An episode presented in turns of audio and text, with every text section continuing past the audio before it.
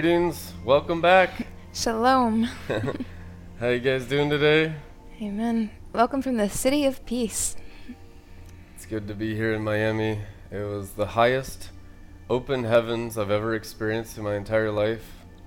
And just up in the clouds, man, it was just incredible what God's doing in this place. Feels like all the wrestling against the principalities the last few days, which was probably the highest level warfare we've ever faced. I would say def- that's a definite yes. Defi- a definite yes. Wow. Okay. In our entire lives, um, it broke through, and there's still a lot of work to do, and there's still wrestling. But today, I felt the greatest open heavens after the storm of my entire life, and it was just incredible. And the Lord was speaking to me, and he, and he showed me a lot of things. And, and we went back into wrestling, and there's going to be a lot of uh, teaching tonight. a lot of demon killing, hopefully. I have the angels with their swords ready to go. yes. So they're just a, oh, yeah, oh, look at, oh. If y'all are ready to kill some demons tonight, Amen. to the glory of God our Father and Jesus Christ. Amen. And so breaking through the brain turning clear. And just those experiences of Romans 12 mm. 2, where it says, Be transfigured by the renewing of your mind. The word there is metamorphosis. So, what that means is you're metamorphosized or transformed by your mind going clear. So it's not that it's blank, it's just it has no influence mm-hmm. from Satan, sin, or the world, and the only influence of the renewed mind, the clear mind, the crystal clear mind of Christ, is the throne of God Himself. And so mm-hmm. passing through the mind, the Father's thoughts, the goodness, the the peace, the love, the patience, the fruits of the Spirit, the Garden of Eden, the desires for the nations, the things He wants to do with everyone, so that you can be an mm-hmm. oracle of God. It says in Scripture, don't plan ahead of time what you're going to say before, when the time comes to speak, I will fill your mouth with the Holy Spirit. Now, that doesn't mean you just come in all uh, empty headed, because your head needs to be filled with glory. That's what turns the mind clear. In Buddhism, they say you, you empty yourself. Listen, the, the Bible says be filled with the Holy Spirit. It's not an emptying, it's a infilling, it's an indwelling. It's your cup overflowing with crystal clear, living water that shines. And so I just pray, Heavenly Father, that you would fill every single vessel at the sound of my voice with fresh glory, crystal clear and sparkling. Amen. And so We say crystal clear, and you know, in this company, everyone's read Heaven Waits the Bride 7,000 times, and so you start to see the little five year old spirit from the third heaven and understand the rebuke against the darkness in your brains. The rebuke against the gray matter. Bob Jones would often speak against the gray matter, and he would say, This is the hypnotism of the nations, and it's the magic arts. It's really the potent sorcery of Babylon the Great. And all of the wrestling that we're, we're doing here on the front lines of Joel's army is to conquer the sorceries of the sorcerers who have angels in the clippeth and they're ruling over the nations in darkness with magic spells. And so, destroying magic spells is destroying the fog in the mind. And so, sometimes it'll feel like, man, there's so cl- there's so much clarity. It's like an open heavens. All this stuff I'm experiencing is like I had this mountaintop experience with God. And then all of a sudden, it kind of goes back to a haze. Now, everyone has experienced a lot of clarity at times if they're in the glory of God, and then you experience warfare. It's because you're going back into the battle. Type it in the, uh, the comments. I'm going back into the battle, moving from the sidelines to the front lines, from a spectator to a participator. In the name of Jesus Christ, He wants to move you into the action, which means in order to win when you're facing enemies, if you're not facing enemies, the enemies have you captive. So it's not even a battle anymore because you've already lost. People that aren't fighting the fight of faith, the good Christian warfare it's called in Scripture, are not just on the sidelines, they're in captivity. They're in bondage to demons 1000% of the time. Okay? So if you're in captivity, a lot of times you don't even know you're captive. And this is what the Spirit of God told me to talk to you uh, tonight about. Mm-hmm. When you're in captivity, you don't even know it, man. You think, oh, I'm out here and doing this, that, and the other thing. I'm reading the Bible, do the best I can. Listen, captivity is not knowing you're in captivity. Okay? Bewitchment is not knowing you're wrong. It's like wrestling a church that has covered their heads with the sands of time, that has covered their heads with the earth. And so Revelation 19 speaks about the earthly leaders versus Joel's army, the company riding white horses in Revelation chapter 19. There's that from yesterday, and here's this today. Revelation 19:17. Let's go into it. Praise God. Amen.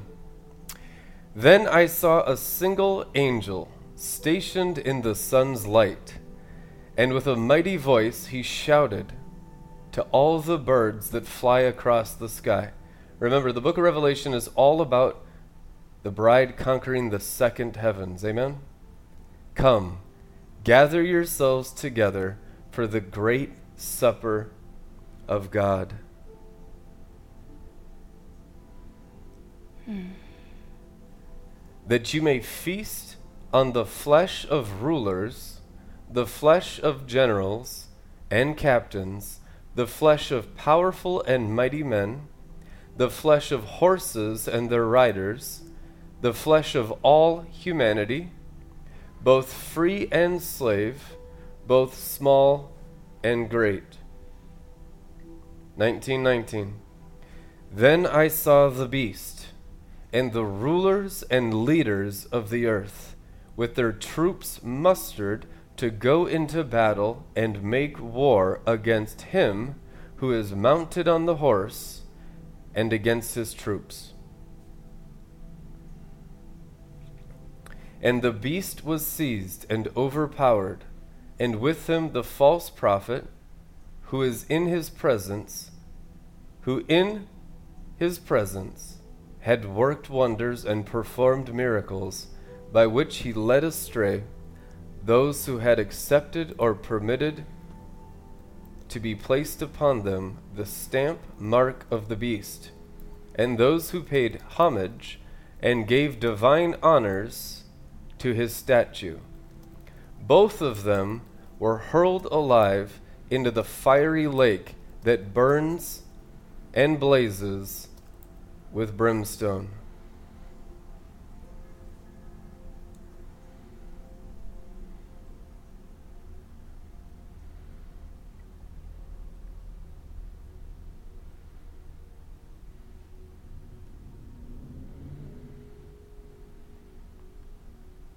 Amen.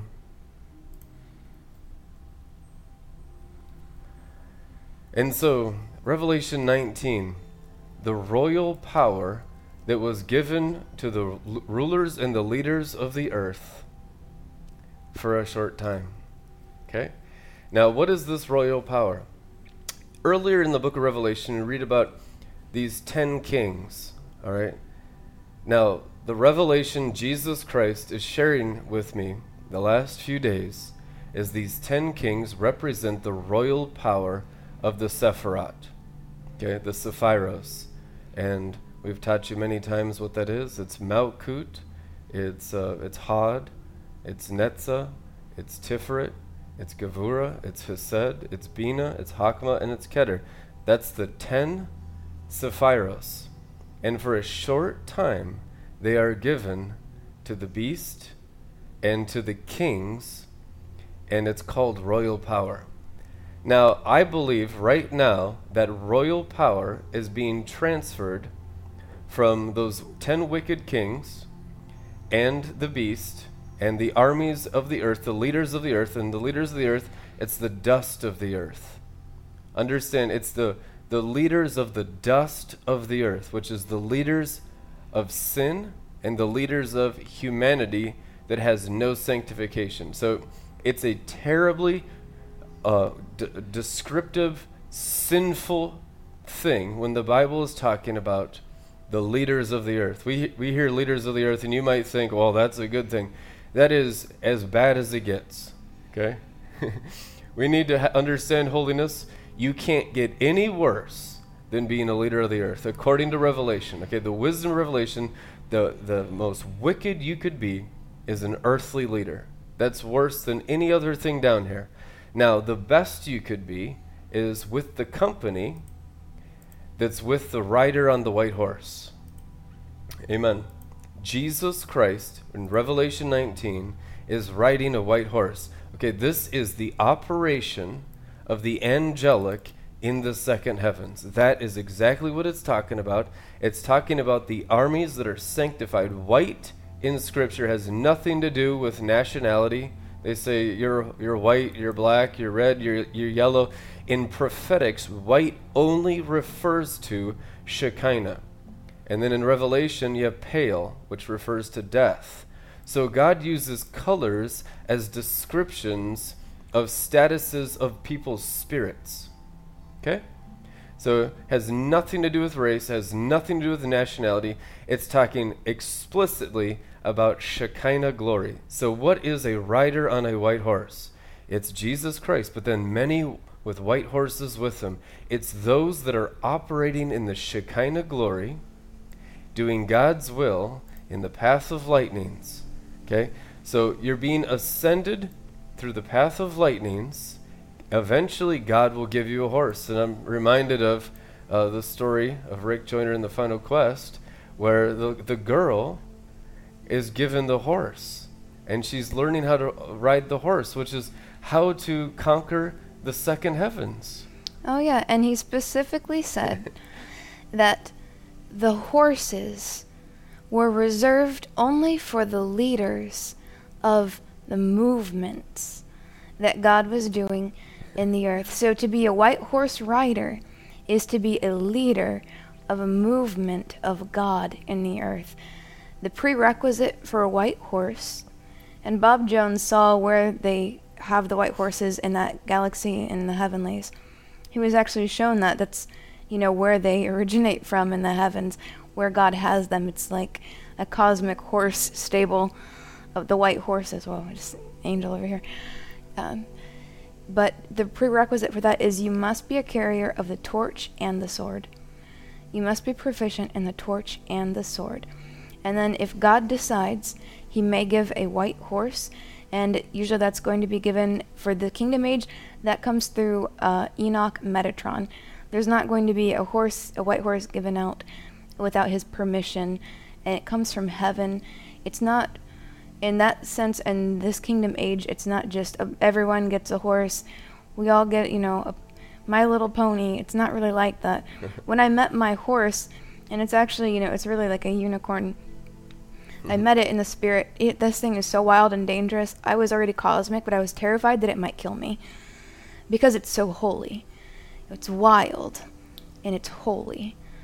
And so there's the, you know, there is the holiness and the fear of the Lord. There's the torch and the sword. So you've got to become proficient with the torch and the sword. And then those, there are those leaders that are chosen to be riders on a white horse. And so, who are they? They're the leaders of the people of God. It has to do with uh, those who will lead the charge into the battle. And I'm sure in the you know as the culmination of things comes to the climax and the end of all things and then it's heaven on earth or you get to live you know in the heavenlies and all the war is over i'm sure you can visit where all those horses are you could probably just translate into heaven and go see them tonight you know go in heaven bob jones said if you've lost your peace this is what you do don't think just breathe just and beam up and it's that portal of the glory of Jesus Christ, the Spirit of Jesus within you. You draw from that well. You bring heaven through you. You're, you're meant to be a portal. We're not doing another hundred years of prayer at Moravian Falls to do another Moravian Falls external portals. Those are great, but what are we doing? You become a portal of heaven. That's the dilation of your spirit. That's the birthing of the divine nature of Jesus Christ within you. And as that dilates and opens up, more of heaven is going to come through you. And that's how you're going to be practicing the presence of God, not mentally. Like Brandon said, you can't just do you do it with your brain. Yeah, mental ascension, that's demonic. It's about the dilation of your spirit. And what is your innermost being? When we say spirit, we usually are saying innermost being, but what is your innermost being? I want you to understand this. Your innermost being is currently your highest layer or level of soul that you currently possess. If you have a body and you have a nefesh and a ruach, your innermost being is your ruach. Now, if you have a neshama, now your innermost being is your neshama, if that's the highest level soul you have. If you have the chaya soul, then that is the most the innermost being that you have.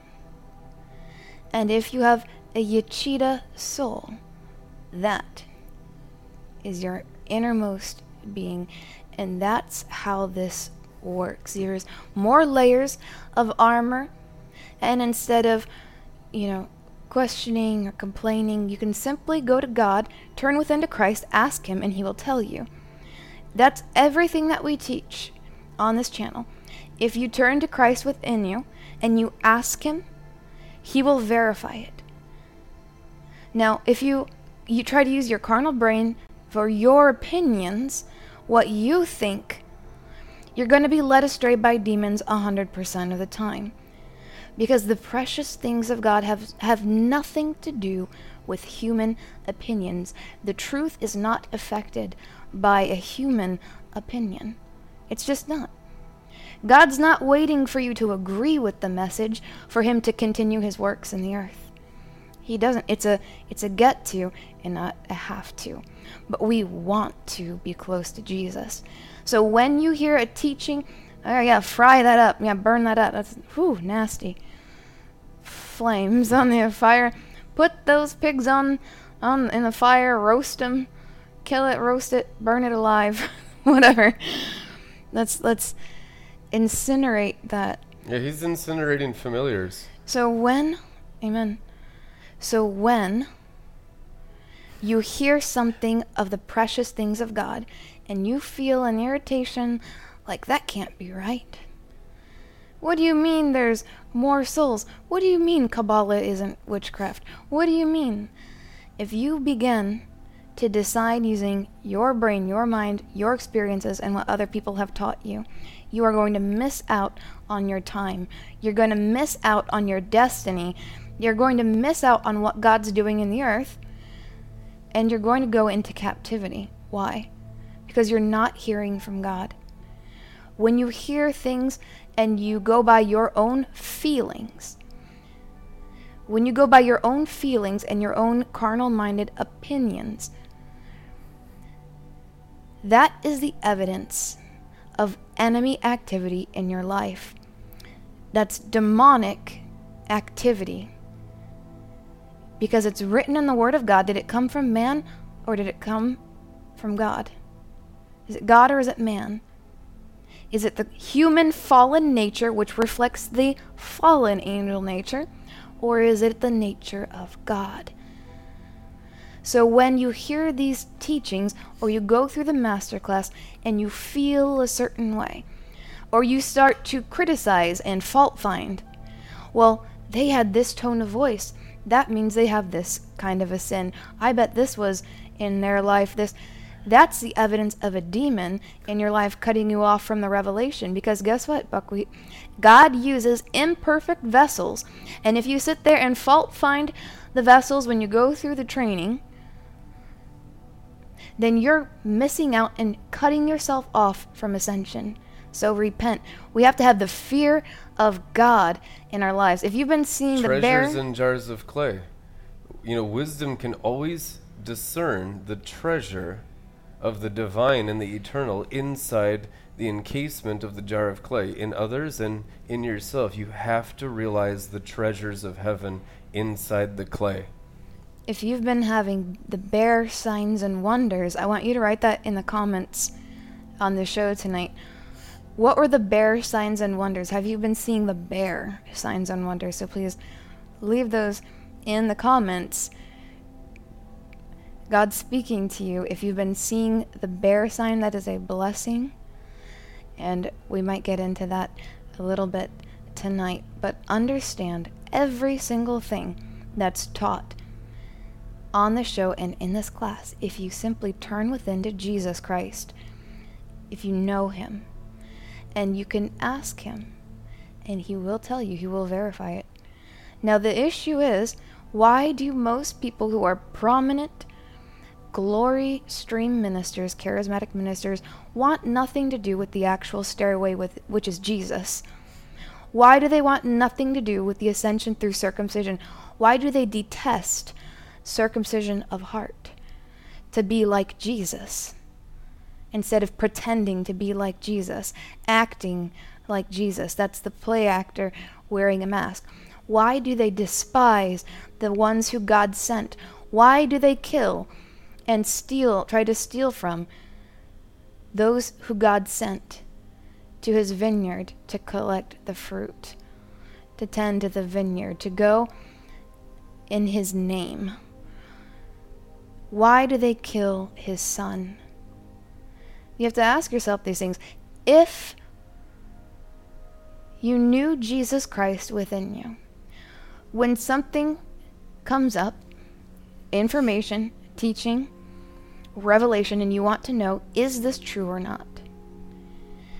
If all of these people had simply turned to Jesus on the inside, knowing him on the inside, and asked him, he would answer and verify it. So understand this. When you're walking with the Lord, that is knowing Him on the inside. He will lead you into all truth. Let's not pretend. God is not a liar. So find that's what he's looking to find. Those rare people who believe the Bible. When you believe the Word of God,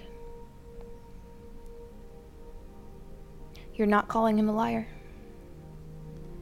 And you know his voice, you hear his voice.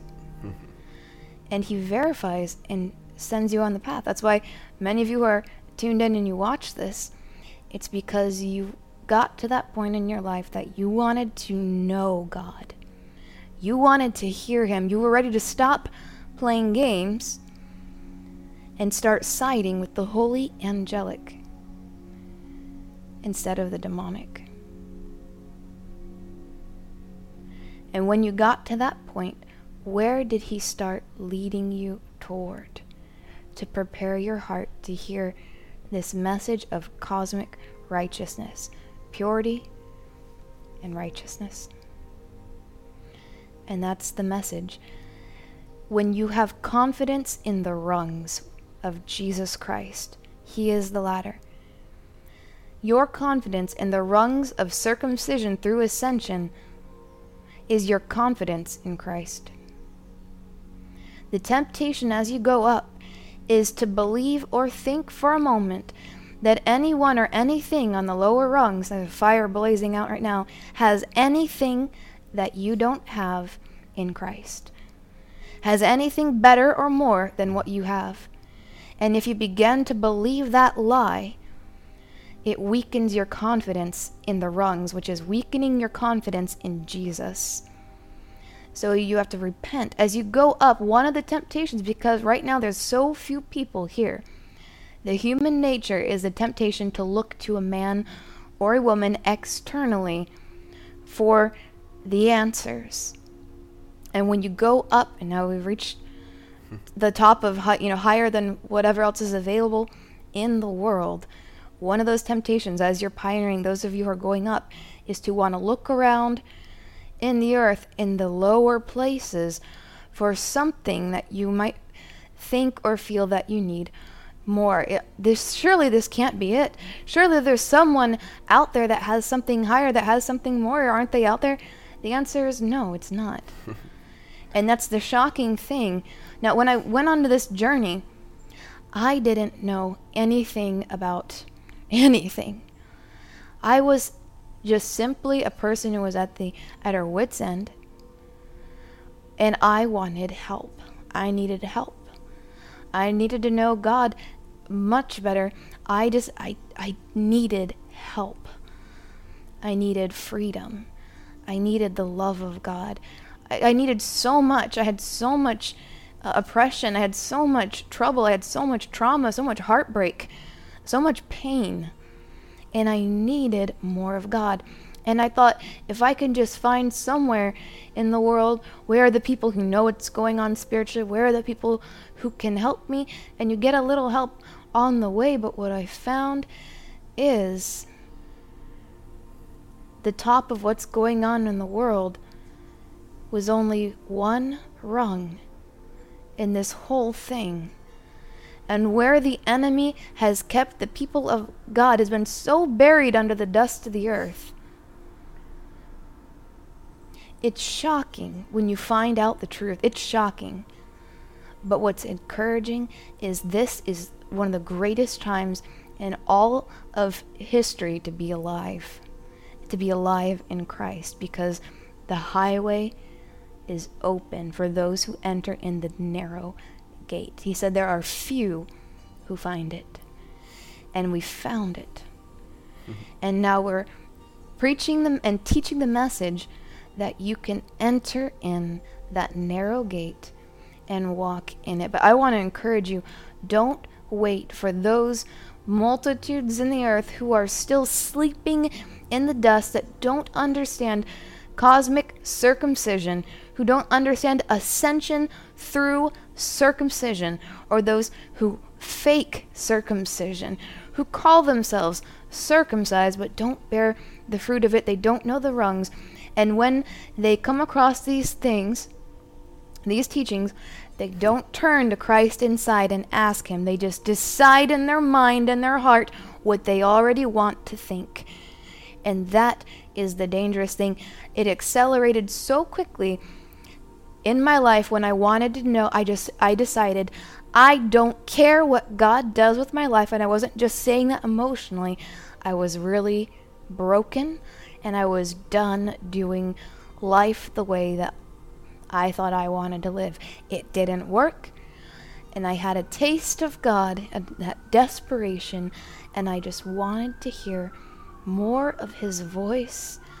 Because to be able to hear the voice of God is one of the greatest blessings after salvation to hear him and to know his guidance, his guidance with his eye, his voice, your ears of your spirit opened, the mind of your spirit renewed, the eyes of your spirit began to be opened, more and more the veils and the scales being removed. I had no idea that it was going to escalate so quickly into this cosmic ascension and then straight to the front lines and then pioneering through. I had no grid for this. I was simply a broken person who needed more of Jesus. I needed hmm. help. I needed healing. I needed deliverance. And I was so shocked. It happened so fast. I thought I thought I needed at least 5 to 10 more years of practicing what I had just started to practice before even being called into ministry. But he was like, "Nope, we need come on, we need you at the front lines. Let's go." Why, Lord? Why why is it so fast? I need more time. I remember telling I need more time to to do practice and to learn this to learn this stuff. Why isn't there supposed to be someone that's supposed more people for me to meet or, or to learn from or the, you know to to help me and this is what heaven told me. The angels the father the son the holy spirit there is no one else. Brandon's at the top of malkut and look at how much he suffered just to pioneer that this is the generation of wickedness in the earth and these are dark times. And so we need more harvesters, we need more workers, we need more warriors. And so I didn't think, in my mind, it wasn't enough time and training. I was still just that desperate person who needed help. And what I found was that help is not in just seeking after people externally to help me. I thought I needed to find, if I can just find a, an anointed minister to lay hands on me and deliver me and teach me about what I'm, how to do this. It was about trusting in God, hearing His voice for myself, and then the holy angels brought me to RLM TV with Brandon and the teaching and the training of circumcision. And it's that training of circumcision of heart that who was teaching at the top of Malkut. That was that first ray of shining hope that this is this is it. This is where I can learn. And even though uh, no one has the full picture at that point no one really had the big picture of how how to go up how to win how to do this I knew that this was where God was doing the main thing and he was giving us the tools to build up our spirit and that's where we could do anything in Christ. I could do all things through Christ who strengthens me because it's the actual uncomfortable circumcision of heart. That thing, that that loving friend. You know, Brandon as an apostle has been that loving friend who would always tell us what we didn't necessarily want to hear, but what we needed to hear. The uncomfortable, painful truth that made so many people manifest murderous demons and backbiting and backstabbing and slandering. But it's the love of God that wants to remove sin and darkness and obliterate the darkness out of the inner man to get rid of the iniquity in the spirit of the believers. And that message, it still rings clear and true, and now we're taking it up through the heavens. And the answer was this in all of that time where I thought, I just, I need to get help. The actual help and how it happened was just by watching and listening to the apostles' message. Very minimum external help. No no constant messaging of helping, just just mostly a rebuke if anything, a very an occasional rebuke. and I felt that cut incision and I, it was soothing to my pained soul. I was in so much pain that the cut of the knife of circumcision was a warm welcome in my soul. It was some of the first taste of love. you don't know love until you know correction. You don't know love until you get the circumcision. It's only irritating to the part of you that's being put to death, which is the intruder of sin.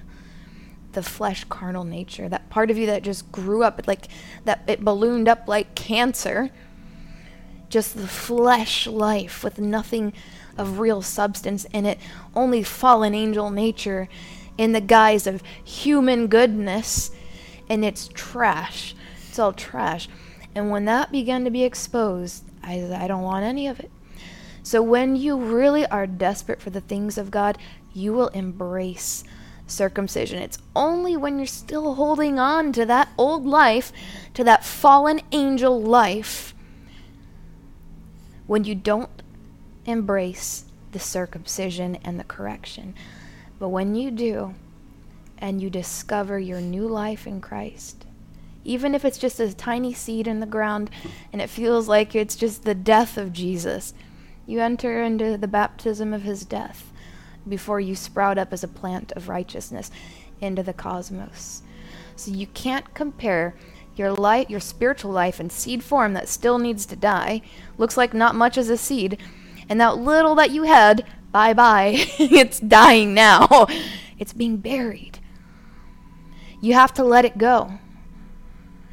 and then the plant of righteousness will sprout because God provides the rain and the sun, but you have to plant it in the ground and allow and agree for that life that you thought you had to die so that your real life, that eternal life of Christ, who you really are, that inner child, that light being, that eternal soul layer upon layer, made up of glory, that light of glory, a house, a temple that could contain uncreated light.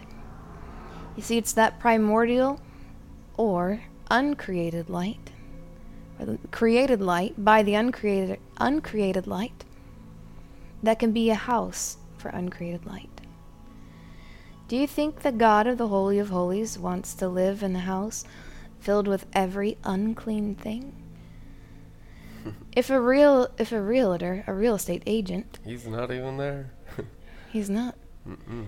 If you called up a real estate agent because they were highly recommended by 2 billion people and he showed you the house and it was full of mud and pigs, coyotes, vultures in the garden, weeds, thorns, thistles, snakes, venomous things, frogs, a swamp river full of sewage that stunk the entire place. Would you be jumping at the at the bit to rent or buy or own that place? No. You would say anathema, devoted to destruction. And you would find a clean and beautiful home, no matter how many millions or billions of people disagreed with you because you could see and smell and hear what it was, it would be absolutely detestable and revolting to you because your senses were not seared like your conscience, your conscience that's seared in iniquity. It's only when the senses are seared, your spiritual senses are seared, you can't tell how disgusting and revolting and putrid all of that human life is. That fallen angel nature, that human putrid goodness. But when your senses become unseared, healed, awakened, your inner man grows by being fed the Word of God. You begin to smell. You begin to see. You begin to not feel with the human senses, but your spiritual senses and that's when the human life becomes so revolting to you that you cannot wait to put it on the altar and burn it and kill it. I want nothing to do with it. Let it die. Kill it daily. I can't stand it. You don't like it anymore. You hate the old life. You hate the old mannerisms. You hate the old ways that old friends and old family members would just talk to each other and so slimy and disgusting. And you despise and you grieve the way you used to talk at home, and that contention and that striving and that animal chatter, and you hate it. It's disgusting, and you want to kill that part of you. Well, congratulations, you are learning to become a proficient priest. You must hate wickedness and love righteousness, and then the Holy Spirit, who God promised would show you the way. This is the way. Now, now that you see that this is a pile of trash, this is the way, let's walk in it. And then he shows you a glorious abode, a beautiful garden, fragrant flowers that sing his praise, colors that you've never seen before, the mountaintop, fresh air, clear and bright and shining. brighter and brighter to the noonday sun. And that sun that burns up the muck and the mire without being touched or defiled by it. That's the nature of the sun. And you learn to love the light, even if it hurts the eyes when you see it. Even if it's uncomfortable in the burning, in the cutting away of the old. Even if there's parts of you that still like and cling to the old, you've made up your mind that you will hate wickedness and love righteousness because you've had a taste of the goodness, of the greatness of his glory, which is the power of his love that raised Christ from the dead. And that's his jealous love for you. That's the song of songs, seal of fire. That you will have no other gods returning to your first love is a return to the fear of the Lord, for there is no increase of intimacy in your life apart from an increase of the fear of the Lord and its glories. You love Him. If you love Him, you fear Him. And that biblical, healthy fear of the Lord, of right relationship, and the awe and the wonder and the reverence and the praise of His name. And it causes you to love Him all the more, to embrace Him, no matter what it obliterates out of your nature or out of your life, out of your physical belongings, out of all your relationships, even if you lost every relationship in your life, that it was nothing to you because you had more of Him. If it's His will to remove them, then let them go. If He's the one doing it, then let it go. If He's the one cutting off the old dead branches of you as a tree, then let it go. Even if He cuts the most fruitful bough of you as a tree with your favorite cluster of fruit pruned. That was my favorite fruit. That was the best fruit I had. Now it's gone. Where did it go? And then the next season comes around, even more fruit. That's the nature of pruning. That's why Gevurah comes before Hesed.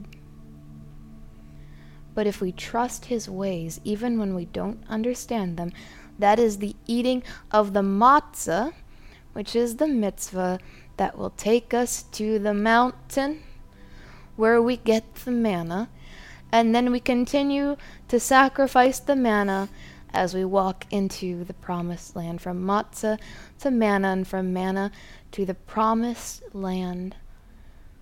Wine, honey, oil, and the bread of our labor doing the works that the Father has prepared ahead of time. And in that blissful productivity of doing those works, we find rest for our weary souls. We find the love and the clearness of mind that we've been desiring, and you realize that when the fire hits and a greater glory baptism of fire comes upon you and the pressure comes upon you, when you let it burn, it comes out crystal clear. And that burning only comes about by hearing that uncomfortable truth that we don't want to hear, but we need to hear. And when we embrace it, and it's the Word of God, it produces a clear mind, gold mind of Christ. Amen. Speaking of an uncomfortable word, uh, God gave me this from the Valley by Rick Joyner today. And uh, this is Elijah speaking in the book. And I just want to read this short segment with you because this is where 99% of the body's at right now. And uh, we need a, a revelation of this. So let him who has ears to hear hear what the Spirit says to the churches. Then Elijah's eyes narrowed again as if he were looking at something far away. I watched him closely as I was now convinced he was seeing a vision. Then he looked back at me and continued, again loud enough for all to hear. This is Elijah speaking now. For it to be a real test, the danger must be real. Come on. For it to be real progress, guys, there has to be a real danger in the physical realm. Do you understand that? You cannot grow in Christ on the sideline, only on the front line, on the battlefield. Wrestling your own stuff, your own sins, your own familiars, your own monitoring spirits, your, your own ancestral curses, your own uncircumcisions and foreskins and membranes, dealing with that stuff and the demonic entities behind them, every layer of the soul is the only way to grow. And this is what Elijah's talking about. For it to be a real test, the danger must be real. You know the saying, the brave die only once but a coward dies a, th- a thousand deaths.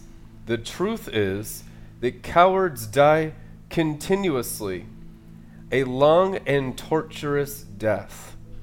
True life is noble and glorious, and only lived by faith. True life is the ultimate adventure and the ultimate quest. Those who live by faith do not fear death. They know death is not final, but only a bridge to cross to a much more glorious life. That is what you must seek to walk in now by dying to this world. You must do it while walking through some of its most beautiful and deadly places. Now is the time for you to face and overcome the ultimate enemy, to face it with joy is overcoming. Elijah again looked into the far distance. As I watched him, I felt a remorse that I knew he was feeling. After a few moments, he turned back to me and began again. You will cross the bridge to eternal life in this valley, in this earth. You, just type that out. I will cross the bridge to eternal life in this earth. Come on now. The earth is the valley. You're going to cross the earth. You're going to cross the valley. You are not going to die in the earth. You're going to cross it. Amen. Listen to what Elijah says next. All who pass through this valley will die. Those who come out the other side have died to all but Christ and the life they live will be Christ living through them. These have come to abide in him, and he in them. These are the ones who begin to live in the age to come. And by this help to build a bridge to the age to come. You begin to experience much true life, the most fulfilling life, by dying to yourself. It is appointed for all men to die once. So once you have died to yourself, death has no power over you. Here you can go beyond believing this in your mind and start believing it in your heart. It is what you believe in your heart that you are and that you live. Amen? This valley is the gate to the most powerful and glorious lives. The ones who make it through this valley are the son of David's mighty men, the warriors. Amen. So it's conquering the earth, the dust of the earth. And so what we shared earlier, I want to just go back to this again. There was some serious wrestling beginning this broadcast, and we have broken through. And I mm. want to just share this once again, some mm. of these mm. scriptures here. Yeah, just stick the knife in and twist it a little bit yeah. while we're. And let's go yeah. right here. That's good.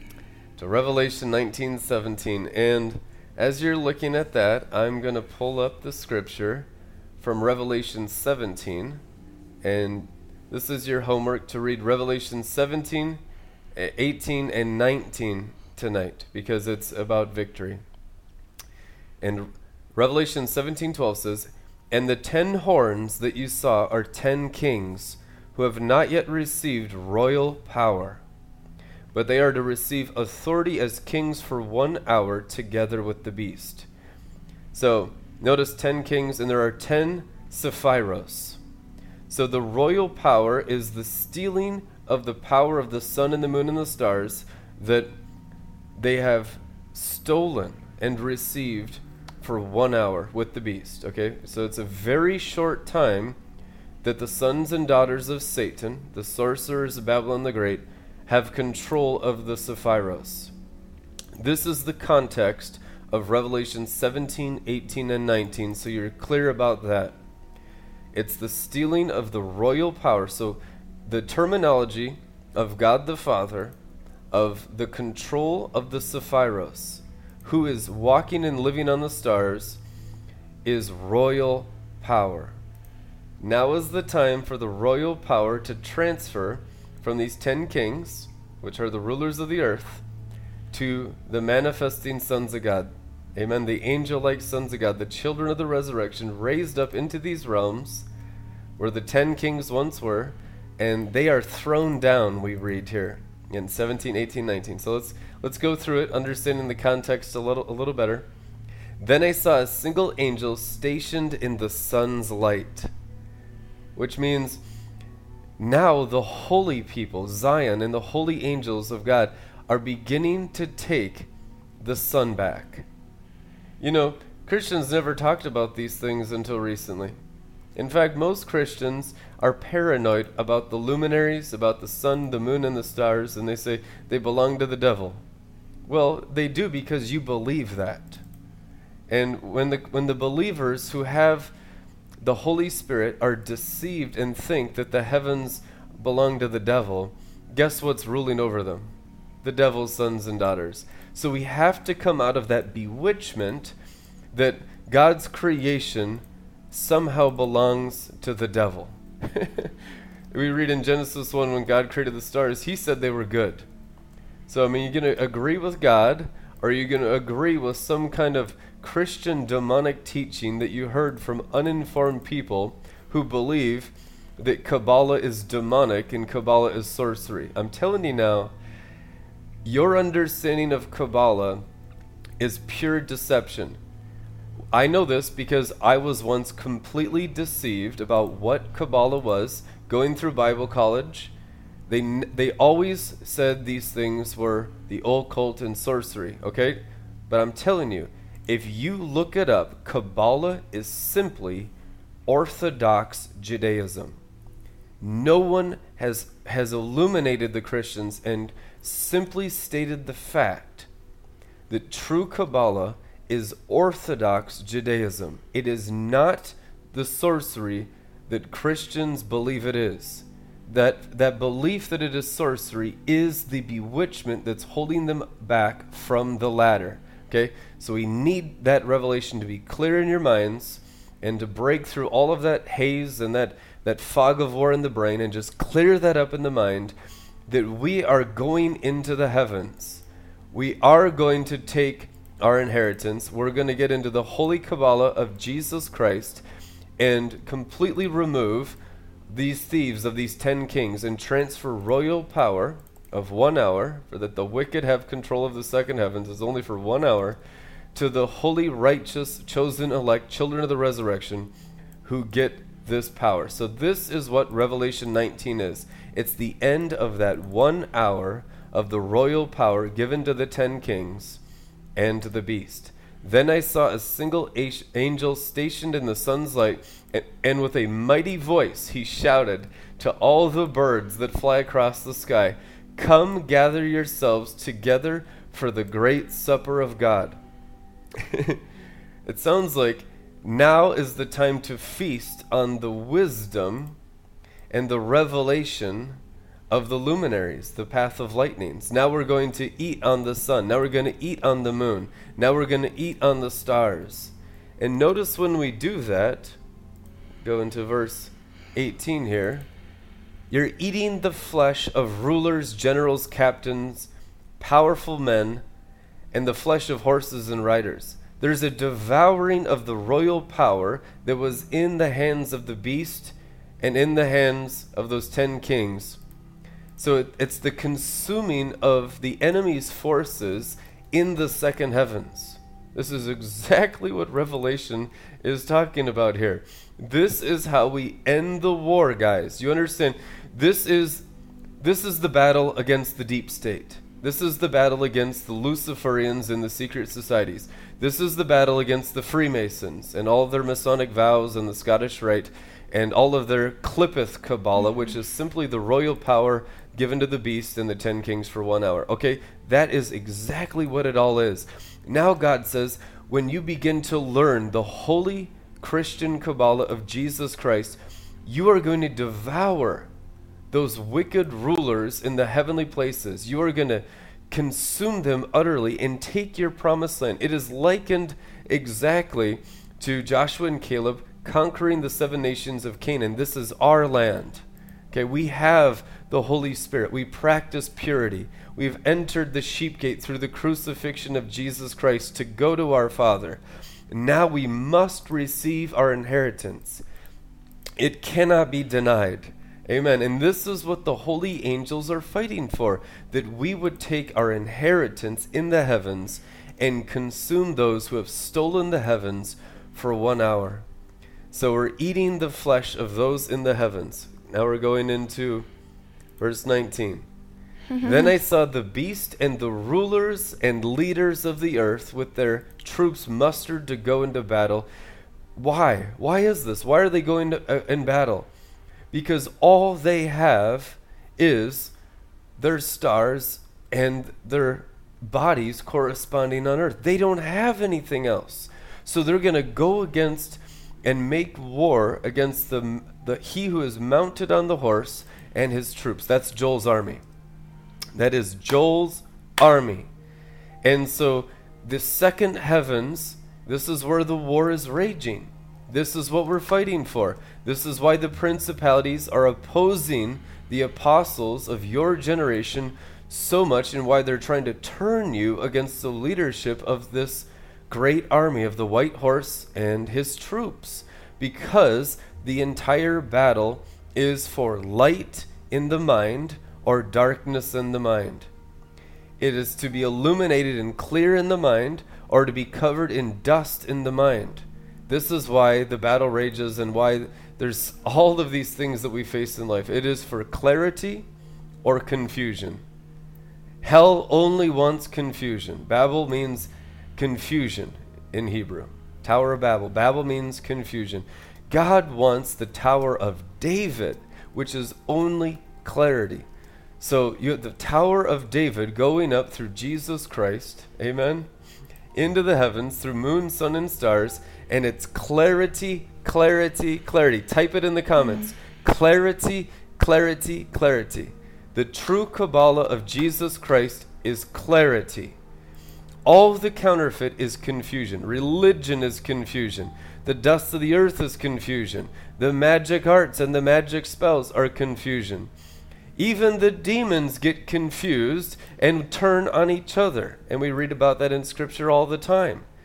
And right now, there is dissension and disunity, especially as we hold our ground in the heavens as the principalities turn on each other. And the only unity they ever face is when they they are afraid of losing their their uh, power, their royal power. So they begin a, a demonic unity against those that are ascending the heavens. But that's only temporary, and then they go back to fighting and amongst themselves and dissension and jealousy, and it's just it's such a mess. Okay, it's time to hold our ground in the heavens. And it's time for you to maintain holiness and make progress in your holiness in your heart and your mind and rise into the heavens. Amen. It is time for us to rise from the dead, which is getting out of the sidelines into the front lines. Amen. From spectators to participators. You can participate simply by understanding and believing what we're teaching you tonight that royal power transfer. I saw the beasts and the rulers and the leaders of the earth with their troops mustered to go into battle and to make war against him who is mounted on the horse and against his troops. Verse 20 And the beast was seized and overpowered, and with him the false prophet. Notice that royal power and the beast and that earthly leadership is the false prophetic. It's like a cosmic darkness, but it's energized with miracles, signs, and wonders. But it's that those angels of light. So you're going to deal with all that false inspiration that brings confusion in the mind, where it's like I can't really tell if Brandon's right or these other ministers that say Brandon is a heretic, you know, and it's like they're they're kind of on the fence and they don't really know the difference between what Red Letter Ministries RLMT TV is preaching in our holy righteous Kabbalah here and what other people, these other ministries are now beginning to teach Kabbalah after we started teaching Kabbalah and they're calling it Kabbalah. No one in Christianity ever said that until uh, Rebekah pioneered it. You need to understand it. it. It was unknown, unheard of in all Christianity. That this was real cosmic Enochian wisdom. And, and now there are several other ministries in the earth openly saying and teaching Kabbalah. But you need to understand the difference of our Kabbalah versus their Kabbalah. Because it's not like they're with us at all. They, these people hate our guts, and a lot of them have publicly condemned us and slandered and smeared our name. And there's backstories with all of these Kabbalah teachers. I'm telling you now, the difference is dramatic. The difference is the Qliphoth versus righteousness. It is a huge difference. Even many people now in RLM TV come out of these other groups where they were teaching them uh, ascension and all these, but it was a mental ascension. It was straight up demonic ascension. And it screwed up so many people, it confused so many minds. Now the war is for the clarity against that confusion, and we are really, really wrestling it tonight. And this is it. The beast was seized, overpowered, and with him the false prophet, who in the presence who in his presence had worked wonders and performed miracles. Notice that all of these wicked people who have the appearance of goodness are false prophets performing miracles. We're talking about Qliphoth, dazzling, demonic Christianity right now. The false prophetic in dazzling, demonic Christianity. That is what needs to be exposed and that is exactly what we're wrestling against, against Samael and the Edomites in the heavens and in the earth today. And I command in the name of Jesus Christ that it be burned with fire, because this is what it says. They have all of this false prophetic, they have all of this dazzling, stolen oil and stolen Shekinah. But Jesus Christ, here's what he does both of them were hurled alive into the fiery lake that burns and blazes with brimstone. Another translation says, into the lake of fire. And uh, guys, this is the throwing down of Christianity without circumcision. The throwing down of basically the entire charismatic church as you know it. And that'll make it very clear to you because it is all Christianity that is going to be thrown into the lake of fire. Now, you can sit there and uh, I'll put this camera back on us so you can see how serious I am here. All Christianity, as you know it, will be thrown in a lake of fire. Now, hey, that sounds wild to some of you, but remember the first chapter, Heaven Awaits the Bride? All Christianity on the earth was demolished. And what did she do? The angel came down from heaven and began to teach her the ladder. And eventually, the angel says, All true Christians know about this stairway. That's exactly what the angel from the God I am, whom I serve, said to the prophetess that all true Christians know about this stairway. All the false Christians are down there in the dust of the earth. Now, we want all Christians to be true and circumcised of heart. So it's not like being nice to them uh, is what changes them. It's judgment, it's punishment in the natural realm, it's discipline. And of course, they react negatively to it. There's no love in that ministry. Oh my gosh, they're they're so mean. No, no, no. The sword of the spirit's mean to sin. Sanctification. Raising your elevation. That is what Edom needs. The greatest mercy is the white throne judgment seat of Christ while you're deceived in earthly Christianity, which is the nation of Edom. Remember Ruth in Scripture? She came out of the nation of Edom. She was a descendant of Esau. Did you know that? Come on now. Oh, it's as bad as it gets. And yet, since she repented, followed Naomi, went after the neshama soul, she became the great grandmother of the Messiah in the genealogies of Jesus Christ. That's written in Matthew and Luke. Ruth is in there, and she was a Moabitess, which means a direct bloodline descendant of the one God hated, Esau. So you could, guys, the whole issue here is ministering mercy, but we don't un- even understand what m- the ministry of mercy is. The mercy seat, the ministry of mercy, is the annihilation of those things that separate us in the spirit, in the soul, and in the natural dimension. That's what mercy is. It's not getting the punishment that Ruth would have had had she stayed in Moab, had she stayed in Edom. Okay? Now, because she repented and she came out and, and she married Boaz, she became, uh, so to speak, the mother of the Messiah. Jesus, when he came in the flesh, would have had the Moabitesses' blood directly in that same flesh. How wild is that? He came inside the human flesh and through his mother Mary had Ruth's blood wrapping the angel of the Lord, Yadevave, maker of heaven and earth, wrapped in Ruth's blood. And I need you to understand that because a lot of people don't understand the necessary judgment that needs to come to cause the repentance, to come out of earthly Christianity, to come out of that goat's head battering ram, to come out of mental ascension and human reasoning and worldly philosophy, and worldly charismatic false prophetics with the dazzling demons and the false ascension, and get into the kind of discipline, the kind of circumcision, the kind of chastisement of our hearts and minds that produces Jesus Christ in these vessels. Hello. And, and, it's not like the punishment of the beat yourself up that people, you know, say, oh, no, you're beating yourself up. No, no, you're, you're beating the devil up.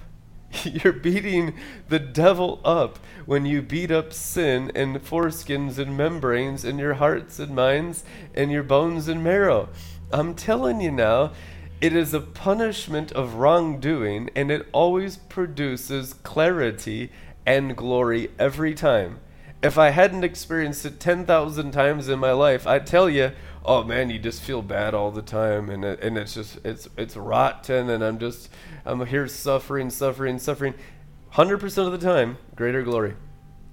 100% of the time, when I'm chastised, corrected, rebuked, by the angels, by Rebekah, uh, by the prophets and apostles that have come before me.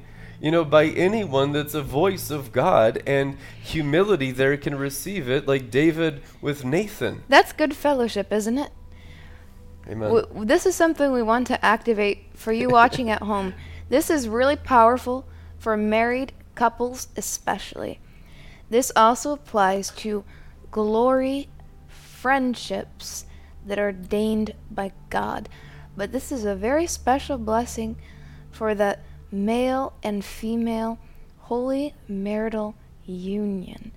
That you could grow together as comrades, as battle buddies, and have true unity. Mm, amen. Because true unity doesn't always look like you just agreeing on everything all the time. Why? Because there's uncircumcision that needs dealt with. There are things in the blood of the nefesh that need burnt out. So, sacrificing truth to get along with each other's nefesh is not love. That's why if you can mm. begin to create an atmosphere for revelation at your home and an atmosphere of uh, comradeship, what does that look like? when we correct each other, we do it in love. Now, we've gotten to the place where most of the time we're going to be able to speak in a certain way to each other that we can communicate without there being such a great offense. The Nefesh is still offended, but our higher souls supersede that offense. Mm-hmm. And it, uh, the battle training is that when you feel the impulse of the offense, you're not really that offended because you know what that is, because you know your training, you remember your training, you're a soldier. You don't just go off with the emotions. You stay in rigid righteousness, like you know the the archangels, Uriel, the archangel, mm-hmm. stone, could be stone cold killer the looking face, super, mm-hmm. super, yep. super cola wisdom, super duper glory cola, and you stay in that it's it's that even calm that you don't actually care what you're experiencing in the emotions. You very little care for the emotion because when the light of revelation is illuminated. So for example, if you know at home that you're dealing with the body of Christ, what the body of Christ is dealing with all at the same time is the exposure and removal of familiar spirits, mm. bloodline spirits, monitoring spirits you can begin to correct each other, not in an attacking and accusing way, like you might be more used to what you currently have at home in your culture. If we're just going to pull back the veil and be realistic, but you can, you know, be a little bit more like comrades instead of, like, for example, instead of the husband attacking the wife and the wife attacking the husband because of weaknesses, right? You work together. You stop accusing each other but you begin to work together. So, where does the correction come? It comes through practice and trial and error and experience, and you continue to go into the Word of God. You engage in Torah. Sometimes you just can't say it to each other, you just have to engage in Torah and let the sword cut it because there's just too much offense toward one another because of hurts or wounds. Uh, early on in your ascension, that might be the case. It's probably better if you just don't even talk about it and do if you're just duking it out in a bad way. Just sit your butts down and engage in Torah mm-hmm. and let the sword of God do that, especially if you're an infant in Christ. You don't have the ability as a priest. Now, Brandon and I, we are both experienced priests at this point in killing the animal nature in our own selves, not just in others, but yes, in others, but mainly, mostly, majority, worlds of killing animals, worlds of killing demons. And so when there's a calmness, there's an intensity of the cutting, but there's a calmness. And we can kind of test, you can test each other to see. Now, if you have some priesthood experience, a little bit to see are, are you able to receive this circumcision or this pruning? Are you able, you know, is there a desire? When you have the desire that something is burning out, some pressure of some confrontation inside yourself is being dealt with, that's when you can help each other. I'm telling you what, if you want to know what what spirit you're dealing with, overcoming right now, ask your spouse. They can tell you. they know what your problems are mm. much better than you do. And then just be humble mm. and be willing to change. Change your inner man to agree mm. with God's will. That's what repentance is mm-hmm. called in the Amplified Classic. Because there's always more of the Holy Spirit. Mm-hmm. You know, if your fathers, though being evil, give you good gifts when you ask them, Luke says mm-hmm. in the gospel, how much more will your Father in heaven give you the Holy Spirit for those who ask him? Which means he keeps on giving us more Holy Spirit. You know, that means more glory, more clarity of heart, more fruits of the Spirit. You know, there are nine fruits in the Spirit of Galatians 5. Okay? You're on the earth. There are nine veils once you get up the earth right? You go to Yesod and all the way to Keter. That's nine.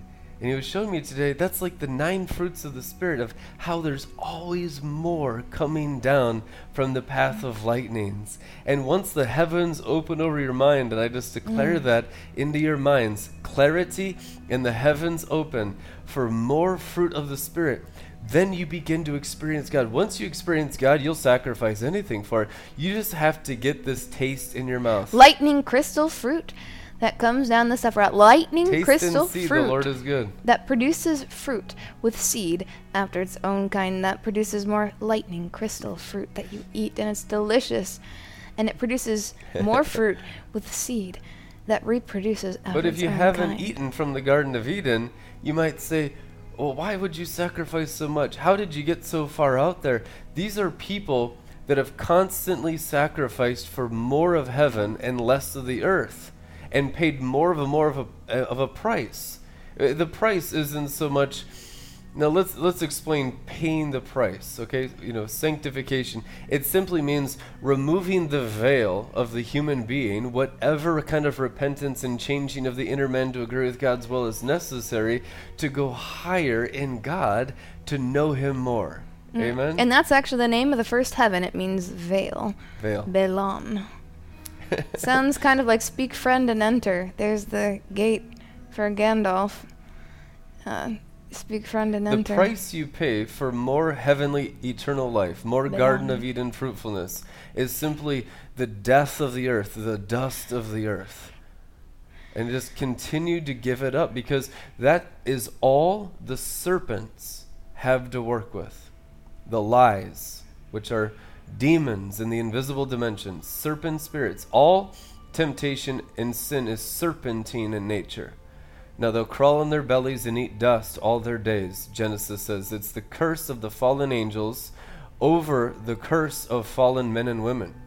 So you get that dust and dirt, that sin off, and you have to acknowledge that there is stuff in your life that God's working on, and if you allow if you allow God to work on it, it'll be removed out of the nefesh soul that's in the blood, Leviticus 17:11, every day, and you'll always have a greater open heavens, a greater glory, a greater clarity, mm-hmm. a greater relationship with Jesus Christ daily. Mm-hmm. That is what daily bread ultimately produces. And now teach us how to pray. You know, this is a daily prayer that the apostles are asking the Messiah in Matthew 6. Give us our daily bread, forgive debtors. This is a, a spiritual point. The Holy Ghost, don't, don't close your hearts, keep your minds open, and listen to what the Holy Spirit's saying to you, because the Messiah says in the Lord's Prayer, Matthew 6, you have to forgive debt to be forgiven your own debt. Okay? It's forgiveness of debt. Did you realize the Lord's Prayer was, was dealing with the forgiveness of financial mistakes? I have never in my life heard anyone explain that. The Lord gave that to me this week. He says, Have you read the Lord's Prayer? It says, Forgive debts and, and debtors. Jesus Christ taught the apostles to pray the forgiveness of financial sins in the Lord's Prayer. That's how important it is. It's only a few sentences. Why would he even put something about debt and debtors in there? And you could say, oh, it means, no, it, it was financial sin that needed to be forgiven. And so understand that. Let there be a forgiveness of debt and debtors right now in the name of Jesus Christ in order to have that daily clarity that I'm describing to you tonight and, and all the things we're wrestling against the confusion of Babylon the Great, Revelation 17, Revelation 19, there needs to be a Matthew 6 foundation in prayer, which is practicing the presence of the Holy Spirit and dealing with these issues that cause the confusion. And so when Jesus Christ says that, he, he's not up there as a money hungry prosperity preacher that's just going after the widow's mite. Hello? He He's, he's going after the sin and the blockages of confusion in the heart and the mind so the heavens can open and they can have a Tower of David to the very throne of God because he cares for you. You need to understand God's heart and get over the offense and trust the heart of God, trust the interpretation of the scriptures. A lot of you have heard these scriptures thousands and thousands of times, hundreds and hundreds of times, but there's going to be a fresh revelation, a fresh glory on the Word of God like you're hearing it for the very first time.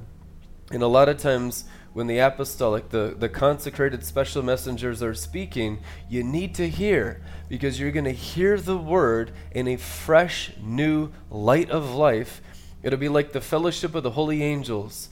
And the holy angels want to remove some of those things, those interpretations, those blockages off your hearts, off your minds, and a, and a major amount of dust and debris of the earth and the leaders of the earth.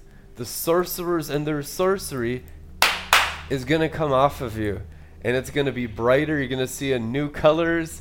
You're going to have uh, an easier, a much easier life. It's not going to be so hard tilling the soil and sweat of the brow. It's going to be the, the fruit of your lips and the Garden of Eden. And it'll go from glory mm-hmm. to glory. It'll go from easier to easier. Mm-hmm. It's not harder to harder it's easier and lighter and easier and lighter mm. the more and more the dust of the earth comes off your souls and you mm. rise up in the glory of Jesus Christ. Amen. Amen. And it starts with that circumcision around the money, the finances. You know, this is really fascinating. I was watching an episode of uh, Sid Roth on YouTube, and they had this uh, man on there that was talking about. Uh, he was talking about the Bible verses on finances and financial miracles that had happened for so many believers.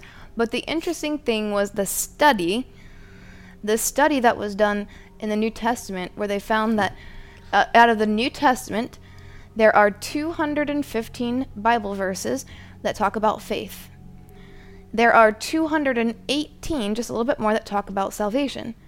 But there are 2,084 verses in the New Testament that talk about money. And Hello. now don't you think that's a little interesting that God would choose to talk about it? That's how much we need to hear what God has to say about finances. So, why is that such a keep, stronghold? Keep listening for your breakthrough. Right. Why is this a stronghold? Now, he said when people started to get. Uh, I didn't finish watching the whole thing. That was the Holy Ghost highlight was get the study. You know, there's not a whole lot going down on Malkut that I need to hear about, but there is some breakthrough that people will have when they get into the financial Bible verses about money. Why is God interested in talking about faith only 250 times, 215 times? I think salvation's pretty important. It's only in there 218 times. But money, 2084 times? So what is God shaking? The foundations of that, uh, what do you call them? Strongholds. Yep. It's the stronghold of finances. Now, why is Jesus Christ concerned with talking about the inspired Word of God talking about money that much more than even faith and salvation. Because once you're saved, you need to get circumcised. And the very first rung that really can be the most difficult circumcision for people that no one wants their money touched because mammon is their god. They're they're they're working for the dollar dollar bill, you know. They're going paycheck to paycheck. They're climbing the corporate ladder of success mm-hmm. because God is their money. And we talked about this before. If you look at the back of that dollar bill and you see that pyramid with the eye of Satan on it, that is the place where they hold your star captive. You cannot go through ascension. It'll never work for you if your star is captive. Yep. The only way you can get back your star from captivity is breaking that soul tie, breaking that tie to you trusting in your money, your finances to be your deliverer, to be your savior, and to be how and why you make decisions. A lot of people don't overcome family familiars because their family threatens to cut them off financially exactly. and they don't trust God will come through. I'm a living testimony. If even if everyone in your entire life completely forsakes you because you decide to walk on the narrow path with Jesus Christ, and all the th- all the threats of all the financial difficulties and you're going to be cut off from support and you're not going to have any help and blah blah blah it's all lies because god is my provider so don't listen to the bluff of the demons when the familiar spirits and the family members that don't like that you're walking away from their religious demons, religious familiars. When you walk with Christ, you got to be all in. I trust him to provide for me, but even if he doesn't, right? It's like Shadrach, Meshach, and Abednego. Even if he doesn't provide me another dollar, God is the Lord, he's my God, and that's the one I'm going to serve. But I trust that he will provide for me. But hmm. even if he doesn't, well, I'm still his, and that's better than being with the religious demons Going to heaven in some. instead of hell. You know, I'd rather be a doorkeeper in the house of my God than dwell in the tents of the religious, Christian, wicked, familiar demons. Amen. Because that's Satan. I'm done with Edom Christianity. I'm done with bewitchment. I want God and I don't care what it costs. And I'll pay whatever price. That's called loving God. That's called love the Lord your God with all your heart. Where your money is, there your heart will be also. Love the Lord your God with all your heart, all your mind, all your strength. All that you are. Let everything that has breath praise the Lord. But it actually says in the Hebrew, let every neshama praise the Lord. So we got to get to neshama so we can be praising God. What are you doing praising God without a neshama? Yeah, you can't praise him in the dust of the earth. You have to get through the valley. But he loves you so much Amen. that he and he's so humble, he wants you to praise him with your mouth while you're in the dust of the earth because he actually is so humble and so selfless that he wants you to praise him even if it's not much of benefit to him. It's actually for your benefit because the praise is the enema for the brain mm-hmm. and we need it. And that's what Bob Jones, the prophet Bob Jones, he said the praise worship, we praise with your mouth, you sing praises to God. It's an enema for your brain. And so even when God is saying praise me and we're in that sad and sorry state, even the what he asks us to do for him is really mostly for us. He's like he's so The selfless. praise in the earth will still be mostly your human nature, Yeah. which you still need to do that. Yeah. But you really won't understand it until you're with the angels on the rung of the neshama in in Mm-hmm. that world of Beriah. Because then you'll actually be in angelic praise. That's what high praise is. So God's standard is perfect. God is perfect. Be perfect as your Father in heaven is perfect. You have to acknowledge that all the types and shadows of going through the valley you go through, it, you're you're basically in infancy. The earth is the nursery, and you're going and growing up into the ladder, and you begin to learn the ways of the holy angels that are acceptable to God as you rise from the dead. But nothing is acceptable to God in the whole earth. Amen. And you can't let that offend you. You just have to understand I'm passing through this valley of death, I'm passing through this earth to go to Jacob's ladder. And then I will rise through the circumcisions to learn the ways of the holy angels. Amen. Amen. Be the rare person. That doesn't mean you give up in the valley. It just means you keep walking and keep mm-hmm. learning so that the toddler can be a young man in Christ. I commend you, young men, for overcoming the evil one, it is written. Mm-hmm. Amen. Because when you're a toddler, you haven't overcome the evil one. The serpents are still hanging on you. You're literally wrong about everything you think and do all the time. You, you haven't learned how to walk with Christ very powerfully. You need sanctification. You need wisdom. You need teaching. You need revelation. You need the prophets and apostles, the government of God, the heavenly Sanhedrin. You need mm-hmm. the cloud of witnesses. You, you need the 24 elders around his throne. You need the Chayot, the living creatures, to raise you up as a new creature in Christ into the ways of heaven, to enculturate you, which is called the mm-hmm. apostolic. Because even after you're born again, you don't know what to do. It's just mostly earthly. And so that earthly stuff needs to come off you. As you walk, you will be undone. You will be undignified. Your human nature will be revealed. You'll be accused by everyone around you. Are you going to keep walking with Jesus even though you look like, you know, a worthless worm? Listen, man, the worm goes into the cocoon and dies and becomes a butterfly. That's the process of going through the valley. But you mm-hmm. do crawl like a worm through the valley, which is the human being under your mm-hmm. own dust and dirt. But at least you're making progress to the cocoon, which is required in the humiliation of every human being that transformed in, transforms now into a divine living being. Bam! In Jesus' name. Amen. and so it all goes back to why is it that you know two thou- over two thousand verses on money, only two hundred fifteen on faith, two hundred eighteen on salvation, which are super important, but over two thousand verses on money, New, t- mm-hmm. New Testament. So what does that have to do with? once you're born again, the most important next thing is to become circumcised. External circumcision in the Old Testament was a type and shadow of the circumcision of heart that was to come. So in the New Testament, the very first rung of circumcision on Malkut, first rung, first evidence that you're even a covenant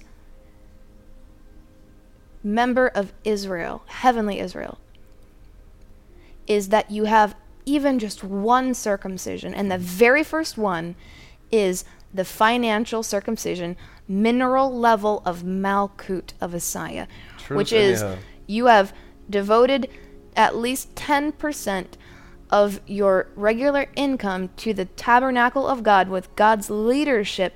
What the main thing is that He's doing in the earth, because it's a kingdom age, it's one kingdom. It's not everyone doing their own little kingdom in little boxes, little incubators where you never grow your spirit, you never get to neshama, where you can never really know what the true heavenly praise is, because let every neshama praise the Lord.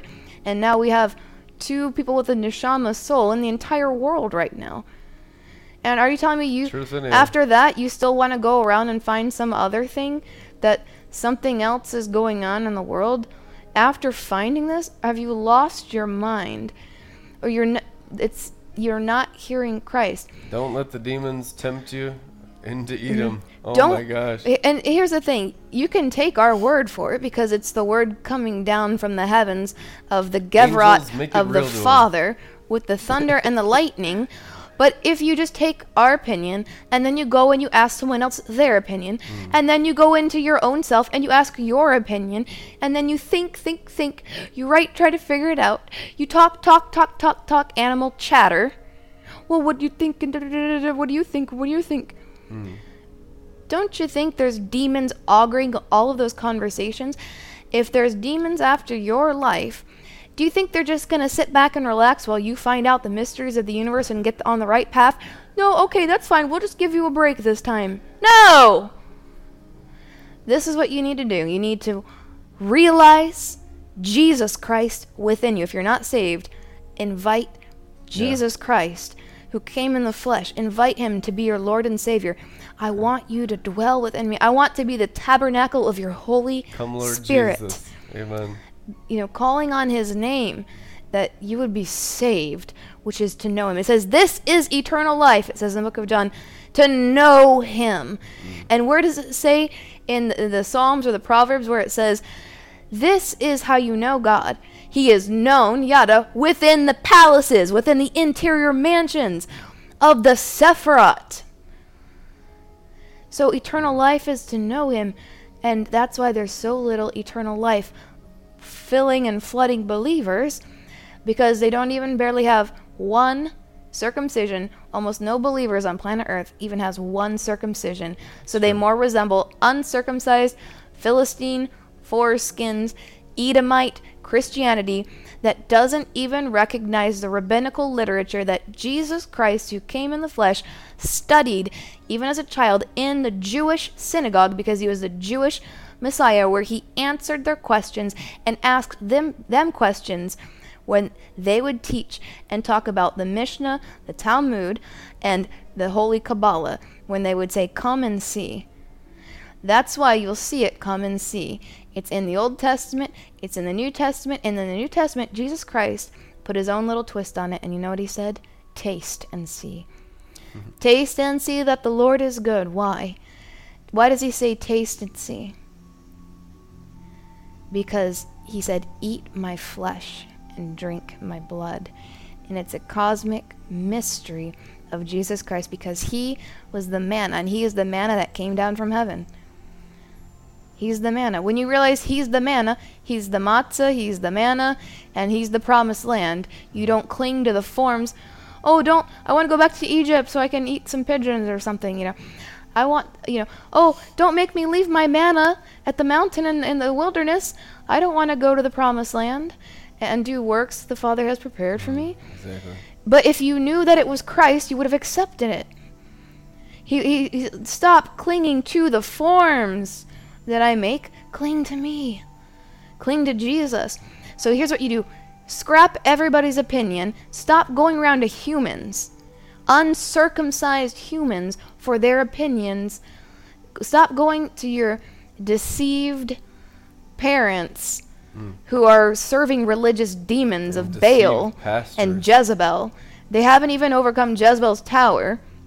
And you want to go to church opinions where they have demons from the seventh hall of hell that work miracles that if you studied in synagogue like Jesus in Jewish rabbinical times, you would know that the seventh hall of hell includes demons of high rank that work miracles. That's right. And that's common knowledge in Orthodox Judaism.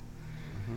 And even if you read the New Testament, you would see the warnings of the false lying signs and wonders. Yeah, we read it tonight in Revelation 19. So here's what you need to do. If you have any confusion in your mind, if you don't know what to do, you need to be saved. Ask Jesus to live inside of you, to be your Lord and Savior, and then now you ask Him. Stop asking everybody else who's demon possessed and everyone has problems and they're serving under Jezebel's tower and they're serving the Baals, they're serving the Asherah poles, they're serving religious demons and Freemason Christianity Truth with the mark of the beast and the eye of Satan on the one dollar bill, and with Molech, little owl, owl in the corner, and they're all tied to that 501c3, so they they can never go too far with with the truth they say because then the government will say something. That's right. So don't listen and don't ask any of them for their opinions. Curse those opinions because those are the opinions of demons. Love the person, hate the demon that's auguring them, that's in them.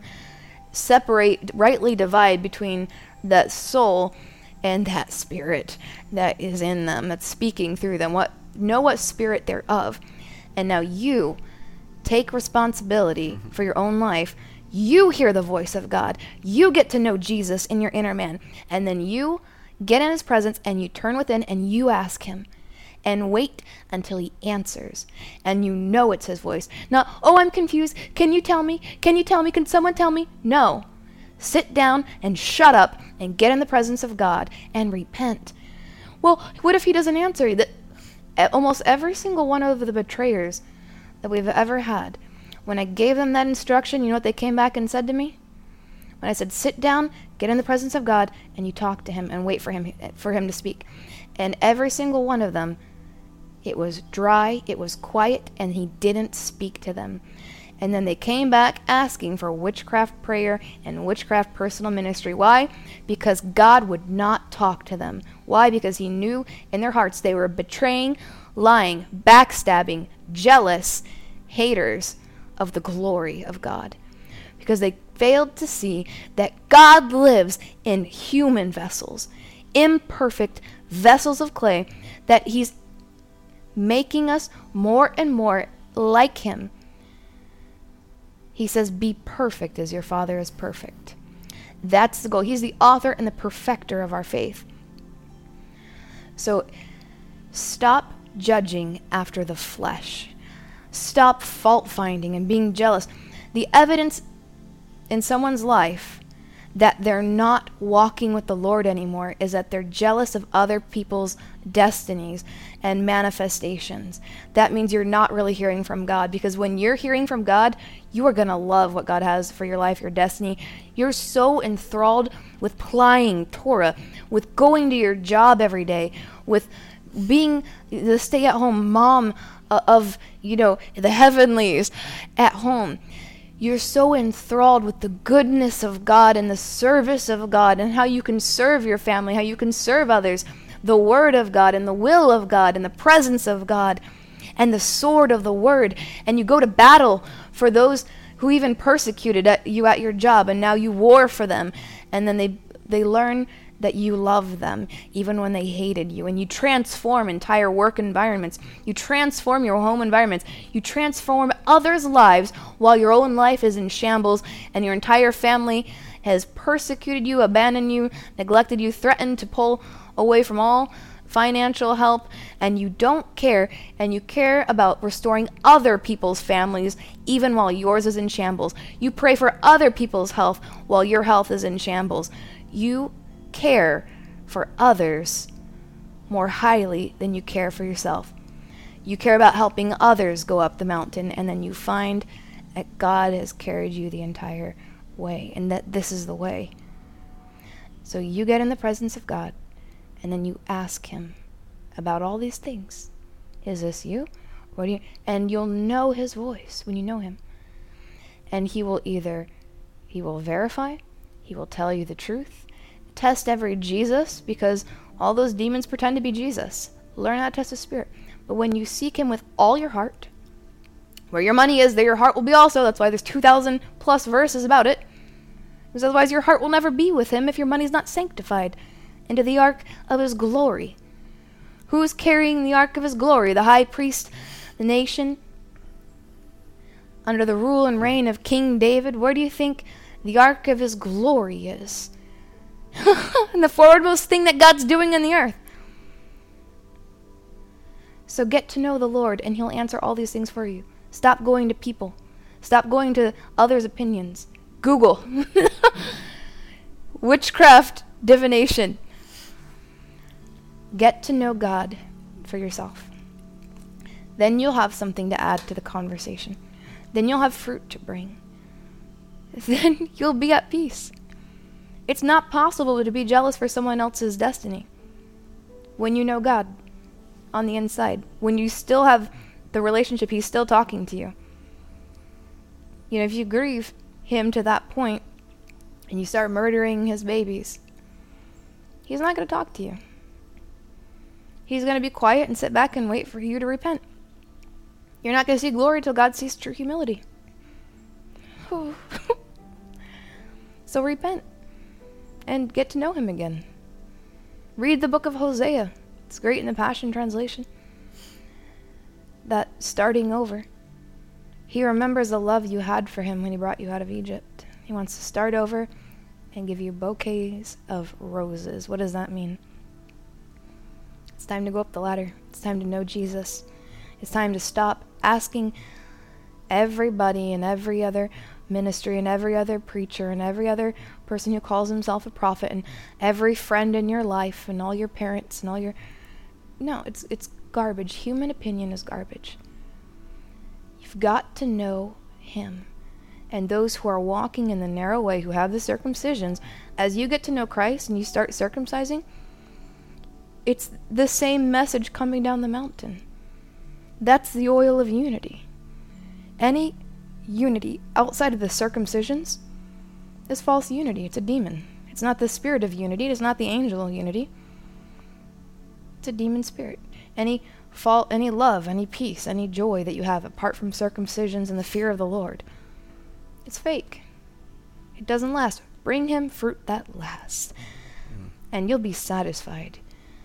If you had asked him for a drink, he would give you living water without end, where you never thirst again. You never thirst for things that you don't have. You never those that I shall not, I will not want. You, you won't be lusting for greed and possessions that other people have, spouses that other people have, clothing that other people have, destinies that other people have, ministries that other people have, jobs and cars and shoes and planes that other people have. You won't be lusting for those things, you'll be satisfied. Blessed are those who hunger and thirst for righteousness, mm-hmm. for they will be filled. You will be satisfied. Jesus to the woman at the well, if you had asked me, if you'd asked me to give you a drink, do you know who he is? He is Messiah. And when you drink from Him directly from the source within you, you will be in alignment with the apostolic. You will be in obedience with the prophetic. You will be on His holy mountain. It's not possible to get to know Him and not be on His holy mountain, to not be ascending. If you continue to get to know Him and let Him change you and mold you, you automatically find the stairway and go up with circumcision. But it's only when we get complacent satisfaction. I, you know, when we are the ones that have the knowledge, the experience, my own wisdom, my own ability, and now I don't need to lean on Christ anymore. That's when we step away from Messiah and we start doing our own thing. And that's when we lose contact. And then later on, after a while, and the glory fades, later on, once the presence is already gone and you didn't notice, then the glory fades, then you're grasping at straws, wondering what happened. You stopped bowing at the feet of Messiah, the awe and the reverence. Oh, just sacrifice that spiritual complacency, that lukewarmness. Just bow in the awe and the reverence at his feet, worshiping at his feet. Would you put your crown on the ground at his feet? Would you cry your tears of repentance at his feet? Would you sacrifice that $50,000 worth of perfume just to pour it out on a man's head and wipe his feet with your own hair? What does that mean? Your glory is nothing compared to knowing Him. Anything from God is nothing compared to knowing Him. The awe and the reverence, the fear of God, not in the spirit of religion, but in the spirit of truth and love, repentance, correction, embracing whatever severity He has to correct you, because you know that it's love. If it's from Him toward you, it's love. Everything you've been through is for a reason, and when you bow at His feet, He covers you with His garment and he covers you with his garment, and there you'll find the shelter under the wings of Shekinah, lifting you up in the highway of holiness, in the high praise of his holiness. And when you receive the neshama, we learn what praise is, as it is written, every neshama, let every neshama praise the Lord. And in that world, in that realm of Beriah, is where the seraphim sing, the holy, holy, holy and you learn from the seraphim as they sing holy, and you hear them praise his name, and it raptures your soul. Holy, and you praise his name, for he is holy, and your eyes are on him. So now so your eyes together from where our hope is from, and it's Christ within us, the hope of realizing the glory. We're in the Star David because Psalms 73, verse 1 in the Amplified Classic says, Truly, God is only good to Israel. Only to Israel. Therefore, that's what the engrafting is all about. Elijah again looked over the group slowly, as if he was looking into each one of us. Then he turned and walked down the path into the valley and disappeared from our view. We stood watching trying to recount and process all that he had said. Now we knew that we would not come out of this valley alive. We would either die physically or die to ourselves so completely that it would not be us coming out on the other side. We were worms about to enter our cocoon. If we came out the other side, we would be new creatures that no longer crawled, but soared. In Jesus' name. God bless you guys. We'll see Amen. you tomorrow. Ladies and gentlemen, esteemed guests and beloved supporters, today I stand before you with a heart filled with gratitude and a vision illuminated by faith. We are gathered here not just as individuals, but as a collective force with a shared purpose to extend a hand of abundance, to bring forth prosperity, and to manifest the heavenly realities in our world. As we embark on this journey together, I am reminded of the words of Proverbs 3 9 and 10, which says, Honor the Lord with your wealth, with the firstfruits of all your crops. Then your barns will be filled to overflowing, and your vats will brim over with new wine. It is through our acts of honoring and abundance that we have the opportunity to make a tangible difference in the lives of those around us. RLM TV's missions are not confined by geographical boundaries, from the bustling streets of Florida to the sprawling landscapes of America, from the vibrant city of Nairobi, Kenya, to the farthest reaches of the globe, our mission knows no limits. We are driven by a commitment to serve, a commitment rooted in the teachings of Matthew 6:33, where it is proclaimed, "Seek first his kingdom and his righteousness, and all these things will be given to you as well." With your support, we have the power to manifest abundance, to uplift communities, to sow seeds of prosperity that will yield a harvest of blessings for generations to come. Your generosity is not merely a financial transaction, it is an investment in the heavenly realities, an investment in the embetterment of our world. In the book of Malachi 3:10, we are reminded that bring the whole tithe into the storehouse, that there may be food in my house. Test me in this, says the Lord Almighty, and see if I will not throw open the floodgates of heaven and pour out so much blessing that there will be not enough room to store it. Let us therefore open the floodgates of heaven with our giving, with the overflow of our hearts, and with the promise of a more than enough abundance. Today I humbly ask you to join us on this noble journey. Your contributions will enable us to continue this vital work, to reach even further, to serve more, and to manifest the heavenly realities around the world. As you open your hearts and your hands in generosity, may you be blessed abundantly, not just in material wealth, but in the riches of glory, in the joy of giving, and in the knowledge that you have co created in the building of the kingdom of heaven on earth. As our Jewish sages taught, tithing is the holiness available below. And as our Master Jesus the Christ proclaimed, give, and it will be given back to you, good measurements that overflow. Together, let us be the agents of change that our world so desperately needs. Together, let us be the vessels of prosperity that bring forth the heavenly realities. Together, let us make miracles happen. Thank you from the depths of my heart for your unwavering support and your boundless generosity. May the fruitful abundance of heaven overflow in your life. God bless you. Amen.